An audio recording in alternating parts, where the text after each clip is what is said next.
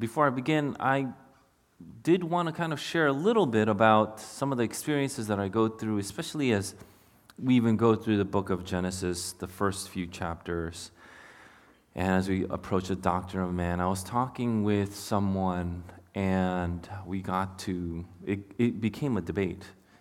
And I don't, I, don't, I don't start talks looking for debates. And then afterward, uh, it just went to what is truth and like what is going on? why did we why do we devolve or go down into a place where we're asking what truth is? And I thought that was quite fascinating because when you ask what is truth, that's exactly what Pontius Pilate asked Jesus. And so when Pontius Pilate was faced with the absoluteness, the purity of the truth of Jesus Christ, he was able to ask him, What is truth? I find that so ironic. But then, as we got to talking, I realized that this person didn't want to know the truth. They wanted to ask the question. And we eventually got to a place where it was said that, well, it's not fair because like you're an expert on this. And I'm like, what does that have to do with anything? I thought the search was for truth, not if I'm the expert or not. And I never claimed to be an expert on the matter. And so, one thing I have realized is even if the truth is staring you right in the face, you can say, What is truth? And I find that fascinating. When we come to a place like this, it's a place where God has designed for us to be revealed with the truth. Uh, we open the Word of God, and it's God's revealed truth to us. And I hope we don't go home still thinking, What is truth? I think that would be a very sad state of affairs. And my hope and prayer for our church is that if you are really asking the question, if you really want to know the truth, why aren't you searching? And so this is the question I posed. If you really want to know the truth, why aren't you searching? If you believe that that question is legitimate, it is genuine, and you're asking what is truth, why aren't you pouring every single fiber of your being to find out what is truth?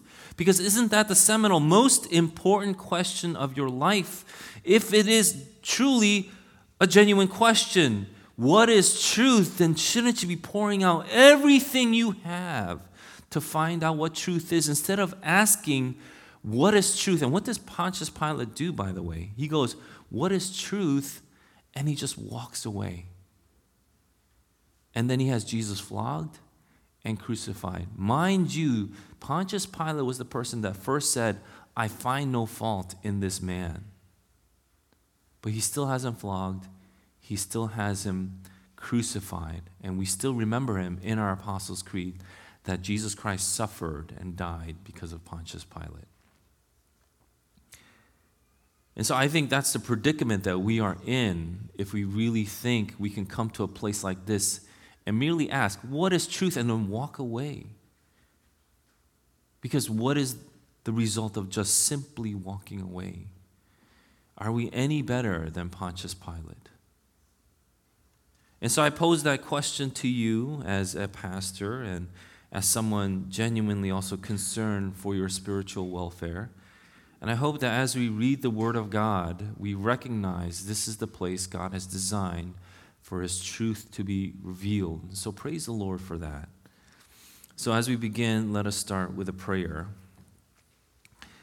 Almighty God, we thank you that we have come to a place not simply of just learning, but a place of recognition, a recognition of your revealed truth in Jesus Christ.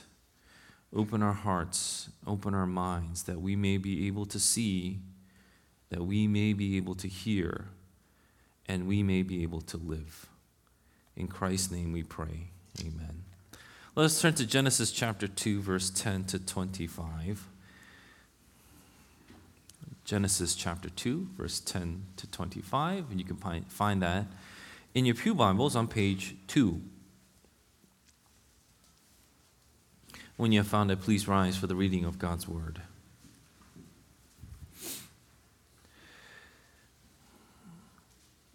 Hear now the word of the Lord. A river flowed out of Eden to water the garden, and there it divided and became four rivers. The name of the first is the Pishon. It is the one that flowed around the whole land of Havilah, where there is gold. And the gold of that land is good. Bdellium and onyx stone are there.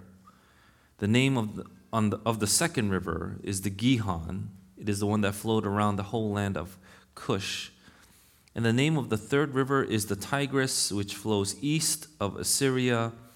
And the fourth river is the Euphrates. The Lord God took the man and put him in the Garden of Eden to work it and keep it. And the Lord, Lord God commanded the man, saying, You may surely eat of every tree of the garden, but of the tree of the knowledge of good and evil you shall not eat, for in the day that you eat of it, you shall surely die. Then the Lord God said, It is not good that the man should be alone. I will make him a helper fit for him. Now, out of the ground the Lord God had formed every beast of the field and every bird of the heavens and brought them to the man to see what he would call them. And whatever the man called every living creature, that was its name. The man gave names to all livestock and to the birds of the heavens and to every beast of the field. But for Adam there was not found a helper fit for him. So the Lord God caused a deep sleep to fall upon the man, and while he slept, took one of his ribs and closed up its place with flesh. And the rib that the Lord God had taken from the man, he made into a woman and brought her to the man. Then the man said, This at last is bone of my bones and flesh of my flesh. She shall be called woman because she was taken out of man. Therefore, a man shall leave his father and his mother and hold fast to his wife, and they shall become one flesh. And the man and his wife were both naked and were not ashamed. This is the word of the Lord. Please be seated. I've begun the series uh, sharing about what's wrong with the world today. Perhaps it is that we do not understand some of the basic, most foundational principles about mankind and what we are made for. And when we start to understand, we see, wow, we have pushed back so much against not just, let's say, some random part in an epistle by Paul, but it goes all the way back to Genesis 1 1 where we have pushed back even against the premise that God created the heavens and the earth, because in the beginning was God. And so we have come to a place now in chapter 2 where this is a second part of the series of the doctrine of man or anthropology. And in part 1, we saw how Adam came to be. He was made from the earth, in Hebrew it's Adama, right? And that's why his name was Adam, because Adama is earth or the dirt or dust, and Adam was taken out of the dust. But he was made from the earth and then breathed into. Now, this is a fascinating concept about humanity because what we are being shown, and it was what we are being shown is to make more clear what chapter 1 meant that when we read that man, male and female, were made in the image of God. Male and female, man, they were made in the image of God, and here we are seeing something more clearer about what that means. And so in chapter 2, verse 7, we see that God had fashioned man from the dust of the ground and breathed into his nostrils the breath of life. If chapter 1 clearly showed the theocentric view of creation. That means God centered view of creation. By the time we get to chapter 2, excuse me, it is more of an anthropocentric view. That's man centered. And this is the perspective that we are being shown. If chapter 1 was the perspective, a theocentric perspective, this is now a more man centric perspective. And this is nothing, nothing like what we've seen even in modern day or all the way in ancient times. The argument that was posed that before science, whatever that means, before science, that we had all we had this geocentric view of reality. Now, because we realize the earth revolves around the sun, we should adopt a heliocentric view but the Bible, at least in chapter 1 and chapter 2, does neither. And the ridiculous thing about advocating for a heliocentric versus a geocentric reality is that they're both wrong. The sun, we find out now, is also traveling and it actually has an orbit. What is the sun orbiting around? A supermassive black hole in the middle of our galaxy. So now what? Now that we have this knowledge, should we adopt a black hole centric view of reality. But enough of this kind of review. When you put Genesis 1 1 and 2 7 together, you start to see something quite spectacular. In the beginning, God created the heavens and the earth. And I said that the ancients would have recognized this statement as God created the supernatural world and the natural world. That's the heavens and the earth. And so if you look now at chapter 2, verse 7, man in his creation, in God's creation, has both those elements. It's, it's, but it's not simply just a case of the heaven and the earth. The picture that we see is that we would see the ground being lifted up and the breath of God being lowered. And that's how man is created. The ground gets lifted up and the breath of God lowered in order to create man. And this is evidenced in Psalm chapter 8, verse 5, where David says, Yet you have made him a little lower than the heavenly beings and crowned him with glory and honor. The ground is lifted up, and the breath of God is lowered, and that's man. Man then should be seen as someone or something between even heaven and earth. There are the heavens, and there's the earth, and right smack dab in the middle is man. And so, in multiple dimensions, more than one, chapter 2 is what I am saying an anthropocentric view of creation. And if we realize this, then the purpose of man you can expect to be quite significant. And this is why work is such a special part of a person's life. It show, it's shown to us in God's work, word that work is dignified and purposeful. And I believe this is why many Christians ask the question, especially when it comes to taking on a job or a career path or where you should live, where you should move, the question that many people ask, even me, is Is this God's will for me? Is this God's will for me? Is it God's will for me to take this job or go on this career path or move to this town? I want to take a little bit of time on this. I heard a respected pastor share once one of his counseling instructions to a member of his church, and I thought that it would benefit us here. The member involved was a woman who had an unbelieving spouse. So she was a Christian and he was not. And she waited years and years for her husband to convert. And it was very difficult because she had yearned to grow together in ministry, in faith, to journey together. And I'm sure that's the dream of many of you as well. But after many years of waiting, she could wait no longer, and so she divorced her husband. And the husband was distraught. He begged her to take him back. And so she came to R.C. Sproul and asked him, What is God's will for me?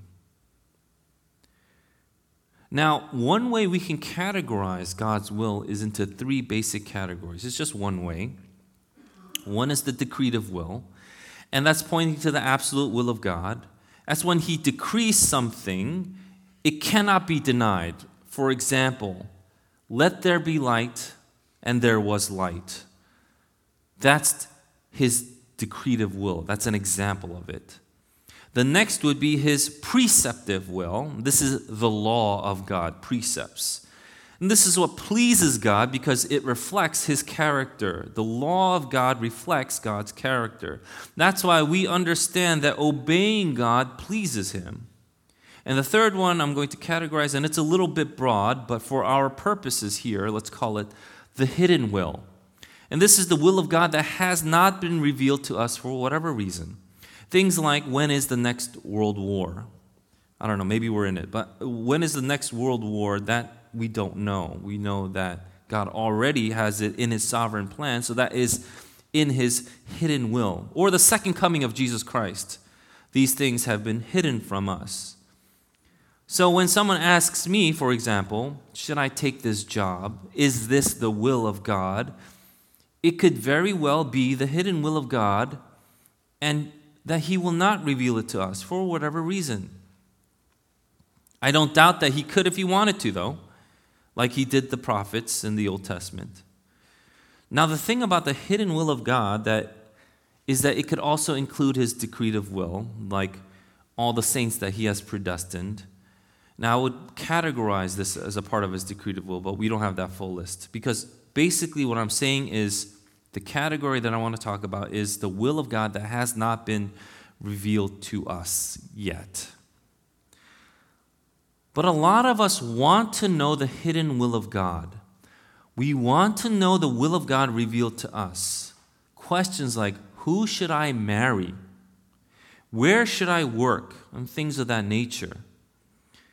And for the most part, God has every right to keep it hidden if that's what he finds pleasing but lots of people take this as incentive to try and pry, to try to pry God's will open, so to speak. And so you have to pray more, you have to fast more, you have to increase your faith, and so on. And sometimes that's exactly what we are called to do. Look at the life of Daniel. When he had a vision that he could not understand, he fasted and he prayed. But I'm afraid that a lot of us miss something when we jump to this conclusion first. There's a reason why the hidden will is called hidden. It's not necessarily supposed to be revealed. It's not necessarily a challenge for you to undertake to try to pry God's will open, because there is the revealed will of God. The revealed will of God is already in your life. And what is the revealed will of God? It's the preceptive will of God. What has God commanded us? That has already been revealed. God wants us to know it and obey it. And there is no instance where the revealed will of God will contradict the hidden will of God. God has one will, albeit we'll try to categorize it so that we can try to understand it to however many categories. But there is no part of God's will that contradicts each other. So, whenever we have a question, the first thing that a Christian should most obviously do is to look for what has already been revealed. What is the revealed will of God? And does that help? And I would say for the vast majority of questions that we have, the things that we are even stumped by, it's there. So, how did R.C. Sproul answer the woman asking about the will of God? Well, he said that he didn't know God's hidden will, but he knows what he has commanded. And that the Bible clearly states that if an unbelieving spouse wants to stay married, you stay married. And he noted that it was clearly something that she did not expect or want to hear. And that leads me to ask when you're so busy searching for the so called hidden will of God, do you ever stop to think and ask yourself, Am I even obeying God's preceptive will here? Am I even obeying what has been revealed to me here? If a drug abuser or an alcoholic came up to you and asked, What is God's will for me in my life? I think the first and foremost obvious answer should be to repent and stop abusing drugs. In Ephesians 4, verse 28, it says, Let the thief no longer steal, but rather let him labor, doing honest work with his own hands, so that he may have something to share with anyone in need. And so there is the preceptive will that we see here. And if it has been revealed to us, then we should make it a priority to obey it. And the first command that we see given to man is to be fruitful and multiply. When people come by our church as a visitor, like my friends or pastors that come by uh, this church, they come to me and they give comments like, oh, it looks like your church really is obeying this command to be fruitful and multiply. There are babies everywhere and they love it. And I go, praise God. I hope there are many more, but this is God's plan for man. And by the time we get to now, verse 10 of the passage that I read, it should start to make sense. So, all this is to set up starting from verse 10. And verse 10 to 14, let me just read it one more time. It says, A river flowed out of Eden to water the garden, and there it divided and became four rivers. The name of the first is Pishon. It is the one that flowed around the whole land of Havilah, where there is gold. And the gold of that land is good. Bdellium and onyx stone are there. The second, the name of the second river is the Gihon. It is the one that flowed around the whole land of Cush. And the name of the third river is the Tigris, which flows east of Assyria. And the fourth river is the Euphrates. This section seems like a random insertion right here in the text where it's talking about Adam and then even Eve. But it's not. A river here can be translated as the river as well. It's a simple article in the Hebrew, wa. And it's the river or a river. And I won't spend too much time on this river part uh, because we do have to get to marriage. But um, Pastor James, two weeks ago, did a marvelous job exegeting Ezekiel 47. I want to repeat what he said. I'll encourage you to take a listen. But it, this will make a lot of sense if you understand Ezekiel 47. It's out of Eden that this water flows. And then it's out of Eden, it becomes four rivers. And it's from these rivers we see all sorts of riches like bdellium. By the way, bdellium is now understood as a yellow aromatic resin that comes from a tree. That's not probably the same bdellium as the Bible here mentions, because if you look at Numbers 11:7 or uh, Exodus 16:31, it's supposed to be white, like manna was like bdellium. Anyway, so bdellium, which might be lost now, I don't know, uh, was there. Onyx and gold. And so, if you look at it and you start to put things together, you see the imagery of Ezekiel 47, then Eden is portrayed as a temple when compared to Ezekiel, that means Eden wasn't just simply a paradise because of the abundance of food, but it was paradise because this was the place where God would reside on earth. This is a place of worship. Eden was the first temple, so to speak. A second point that we can draw from this section is that God has plans for man as he would expand and grow and mature, he would use those riches outside of Eden as well. He didn't just randomly place things outside of Eden, he would have man eventually use those things outside.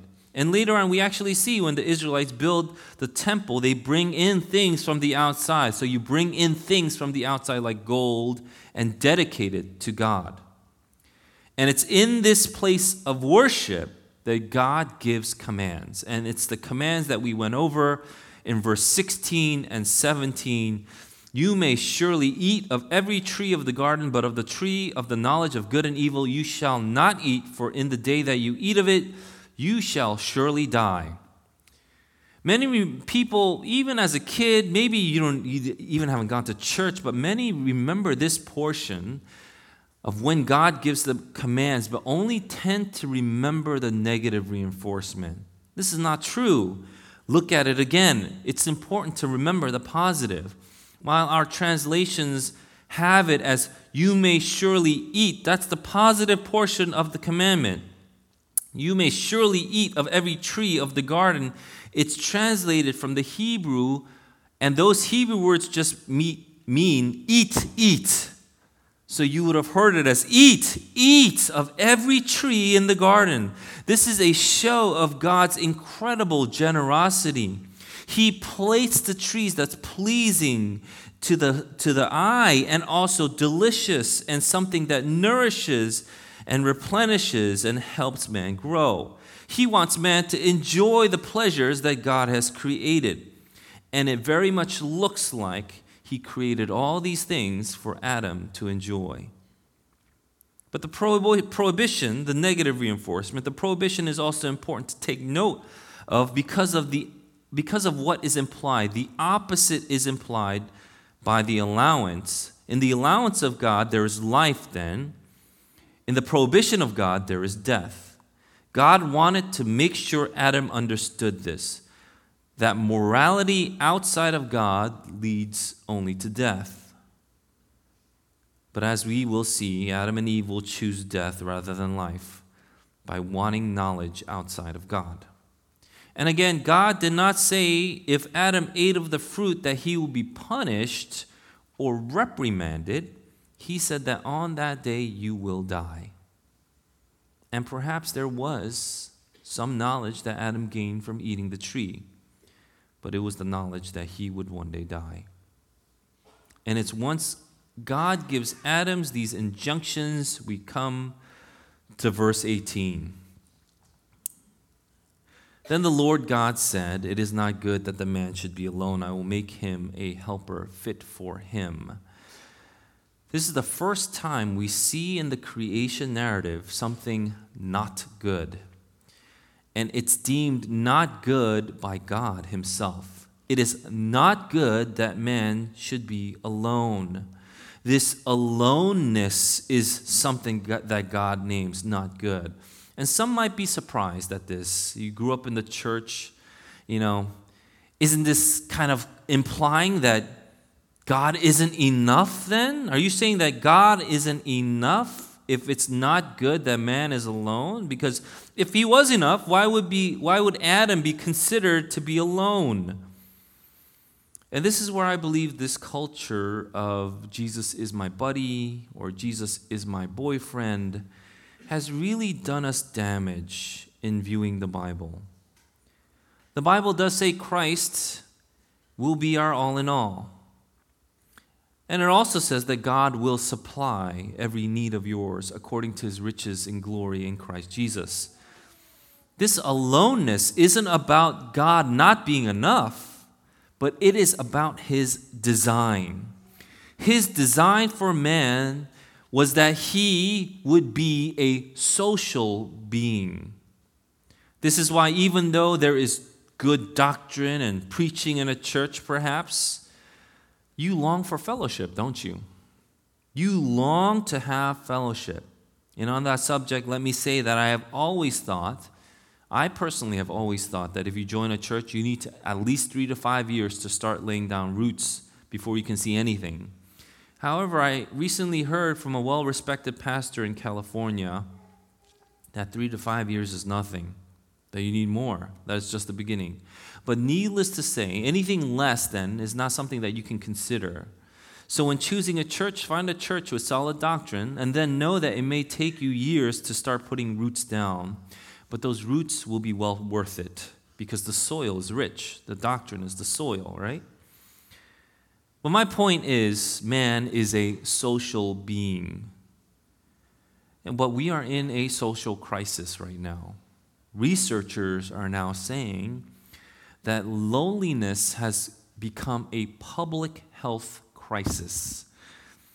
It has a loneliness has a greater health risk than obesity and is as bad as smoking 15 cigarettes a day. One meta analysis that I've read, that means um, it's an analysis over 70 studies covering over 3 million people. It showed that social isolation, loneliness, and living alone can increase mortality risk by 29%, 26%, and 32% respectively.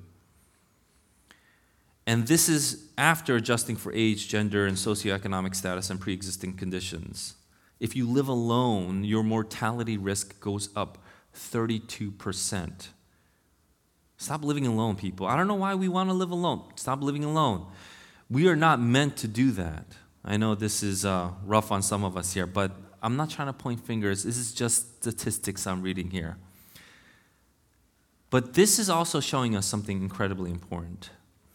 God doesn't assuage our loneliness by somehow supernaturally filling us up with some kind of anti loneliness serum, but He creates a wife for Adam, which leads to a community, which leads to the world as we know it. With social media now taking the place of actual physical communities, this uptick in suicide rates and loneliness epidemics are astounding.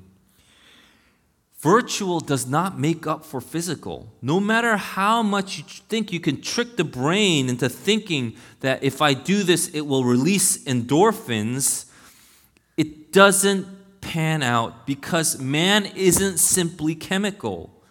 And the social aspect then to man is not only physical, then it's also spiritual. The physical is tied to the spiritual and vice versa. This means that society as a whole benefits when man is not alone, and the reversal of that is true as well. When man is alone, society loses out on the benefits that man could have brought. A Harvard professor named Robert Putnam finds in his book, Bowling Alone, it even showed that regular attendance in a house of worship is the most accurate predictor of altruism. That means giving, if you give to like good causes. It's the most accurate predictor, more than any other factor that he was able to see.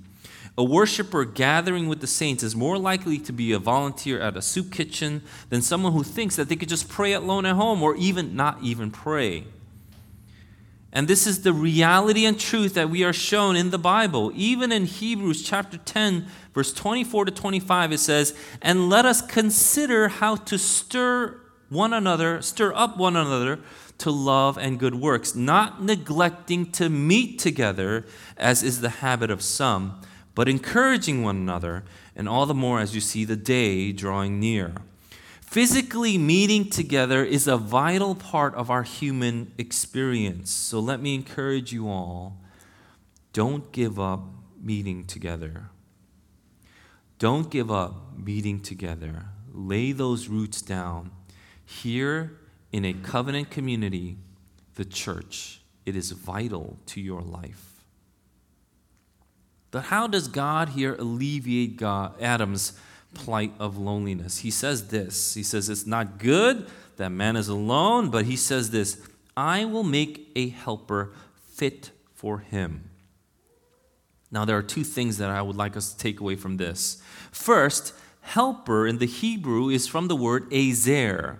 Azer is used 17 times in the Bible, and most times, almost every time except these two times here we see in this place here, it's used in reference to God. So when helper is used, it's in used in reference to God. So helper in this context does not mean someone lower. If anything, you would have seen this as then someone stronger. Azer is someone that you you know that helps you because you don't have something. So who can help someone in need? Someone weaker or stronger? But the next word helps put Azir into a more proper context. Otherwise, we would believe women are better than men. This is not true. Men aren't better than women either. This is also not true. The world always goes to those extremes, doesn't it? But the next word helps put Azer into the proper context a helper fit for him. The word neged is used here. Neged in the modern Hebrew means equal. It means equal to him. So it's not someone above or below Adam, it's someone equal. If we are to further dissect the word, neged is used in the Bible to mean face toward. So as I'm facing you, the Bible would have explained that or described that as neged, right?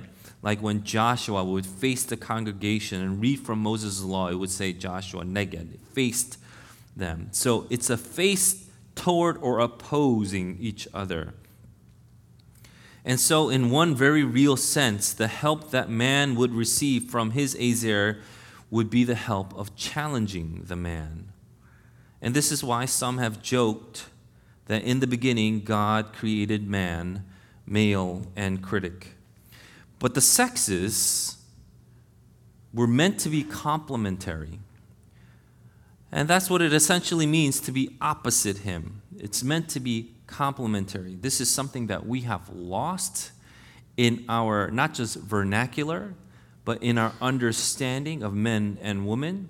There is a most famous quote from 1970 from an American feminist who said, A woman needs a man like a fish needs a bicycle. It was meant to be witty, it was meant to be humorous. Ha ha ha. A woman needs a man like a fish needs a bicycle. This quote is still used today, over 50 years later. Obviously, this is not true because woman was made for man, and man is not good without a woman. But the origin of the phrase is what I want to get to. The origin of the phrase, the person who made this phrase up took it from another phrase. She took it from a philosopher who wrote, A man needs God like fish needs a bicycle. I find that truly ironic that it's from this godless ideology that modern feminism has taken one of its most famous quotes. And so, this is what God says that He will do to answer man's loneliness. He will create a helper fit for him. But before He does that, He does something. From 19 to 20, God parades every animal around Adam and then has Adam name them. And he does this for at least two reasons that we ought to consider. Number one, he is showing that Adam has dominion over the animals. The animals are not above Adam, and they are not equal to Adam either. And number two, animals cannot replace humans. This might seem controversial to some. I don't know why, but apparently now it is. The closest animal we might have as a helper may be the dog. But the Bible shows us that even the dog cannot replace the relationship that we have with another human being. Dogs are great animals. I love dogs. But the Bible doesn't say this is, this is why words are important. The Bible doesn't say that Adam couldn't find a helper. You can find a helper in a dog. Who can deny that? That's absolutely true. The Bible doesn't say Adam couldn't find a helper, it says Adam could not find a helper fit for him. As great as dogs are, they are not our equals, they are not fit for us. So, why does God say it is not good for man to be alone and not immediately then provide the woman? Why does he parade all the animals in front of him first? Because Adam is to realize himself that he cannot find a helper fit for him in all these animals. What that does is it that it prepares Adam to receive the gift of a woman. And this principle, I believe, still holds up today. If someone wants to marry your daughter, as a father, you want that boy to live up to being your daughter's husband. When you don't know how to appreciate the gift, you squander it. Then imagine squandering the most precious gift God has prepared for Adam.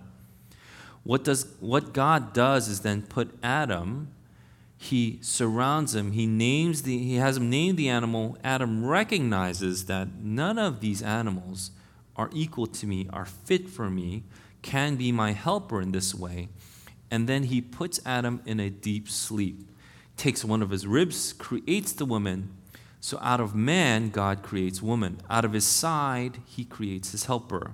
Matthew Henry has a most famous line where he would have commentary on this passage, and he says this The woman is not out of his head to top him, not out of his feet to be trampled upon by him but out of his side to be equal with him, under his arm to be protected, and near his heart to be beloved. The woman was made to be bound up with Adam in every way, and God brings her to Adam, and that's where we see the first marriage. The marriage takes place in the sacred temple garden, and it signifies that marriage is sacred, and this is the ideal state that God wants.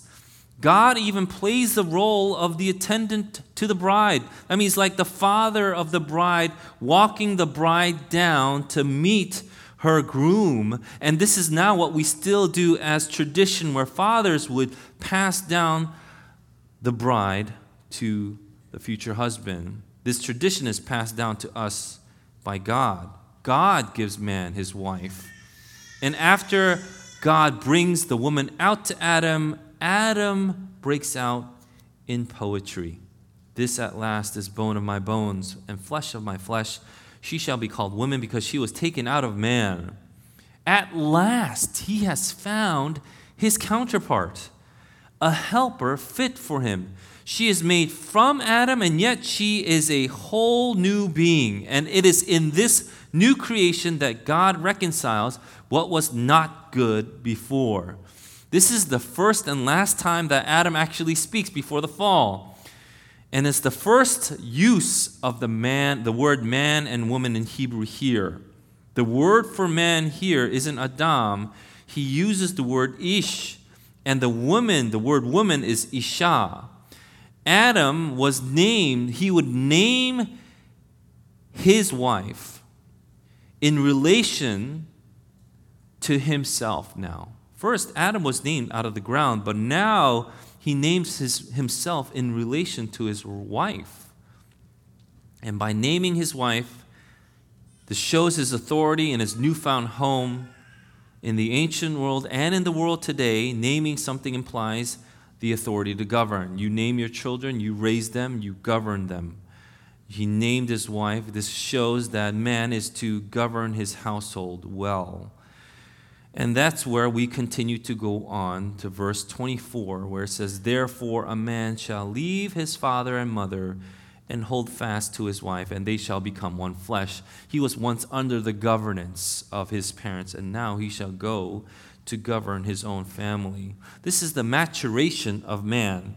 This, therefore, that we see in verse 24 is a conclusory remark for the reader to understand what to take away, make sure you take this away about marriage.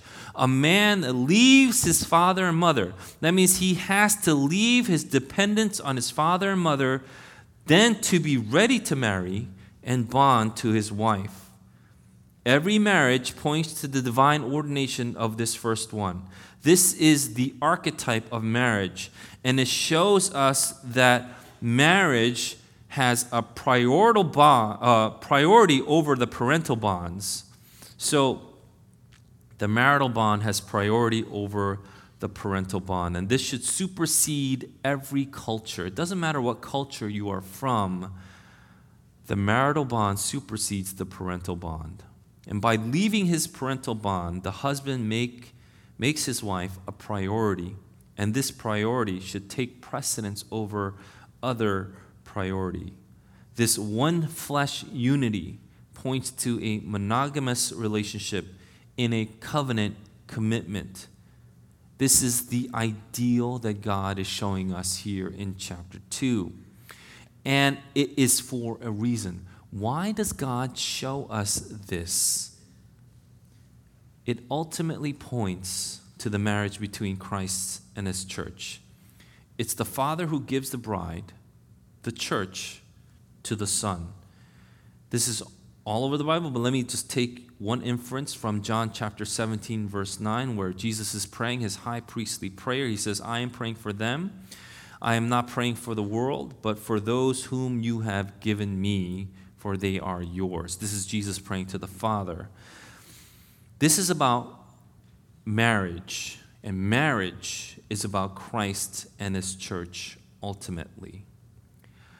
The marriage that we have been given benefits the individual, benefits us, the individual, the family, the community, and society at large.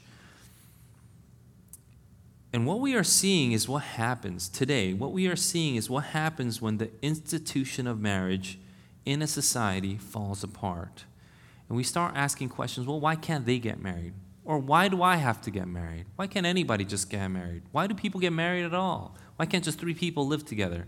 Why not polyamory? And all these questions continue to progress and progress, and you see society continue to fall apart. Why is this happening? It is because the institution of marriage, once again, points to Christ loving the church and giving himself up for her that he might sanctify her, having cleansed her by the washing of water with the word, so that he might present the church to himself in splendor, without spot or wrinkle or any such thing, that she might be holy and without blemish. And I want to tie this in with our final verse, verse 25, where it says, And the man and his wife were both naked and were not ashamed. The result we see is that both man and wife were both naked and not ashamed.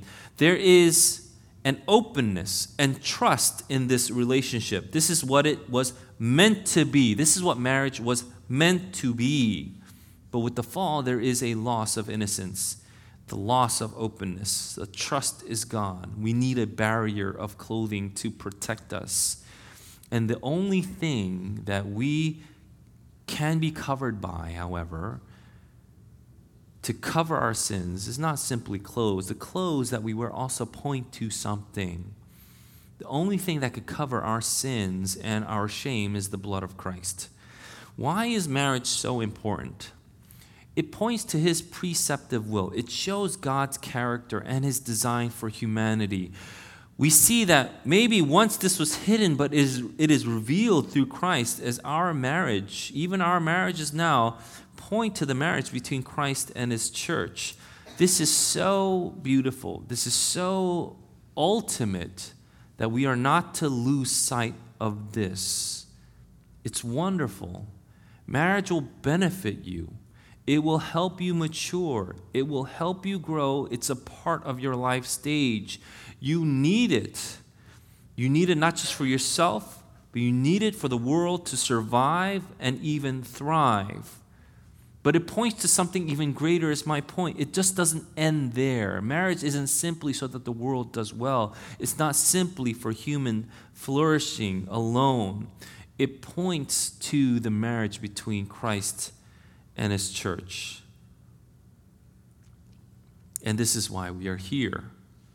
We recognize that God has chosen us to be his bride.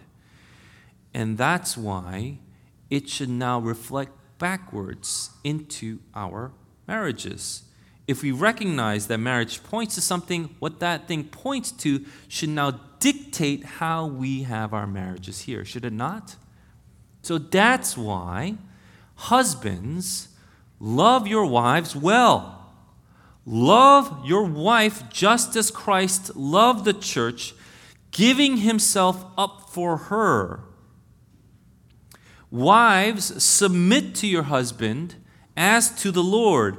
As the church submits to Christ, wives should submit everything to their husbands. I'm not making this up, I'm just quoting Ephesians chapter 5 word for word here. But this is what you ought to do because this is what is pleasing to God and it shows us God's plan for his church. And this is a glorious plan. That's why marriage is glorious because it is showing God's glorious design for us. How God makes something not good and then good goes from our aloneness to then our togetherness and then points to Jesus Christ. It's Christ who ultimately does fulfill our every need. He gives us all that we need. It is out of His wisdom and out of His abundance that we get to sit here and to even listen to the Word of God and by the power of His Holy Spirit be changed. So, once again, let me encourage you all live lives according to God's will as He instructs you for this is good for you and it is pleasing to God. Praise be to God who gives us every good gift, for he is the Father of lights. Let's pray.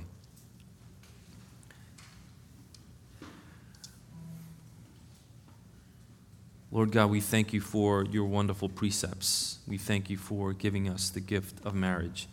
And we thank you for calling us to be your bride. All these things we recognize as a gift and as a privilege and as an honor to be your child.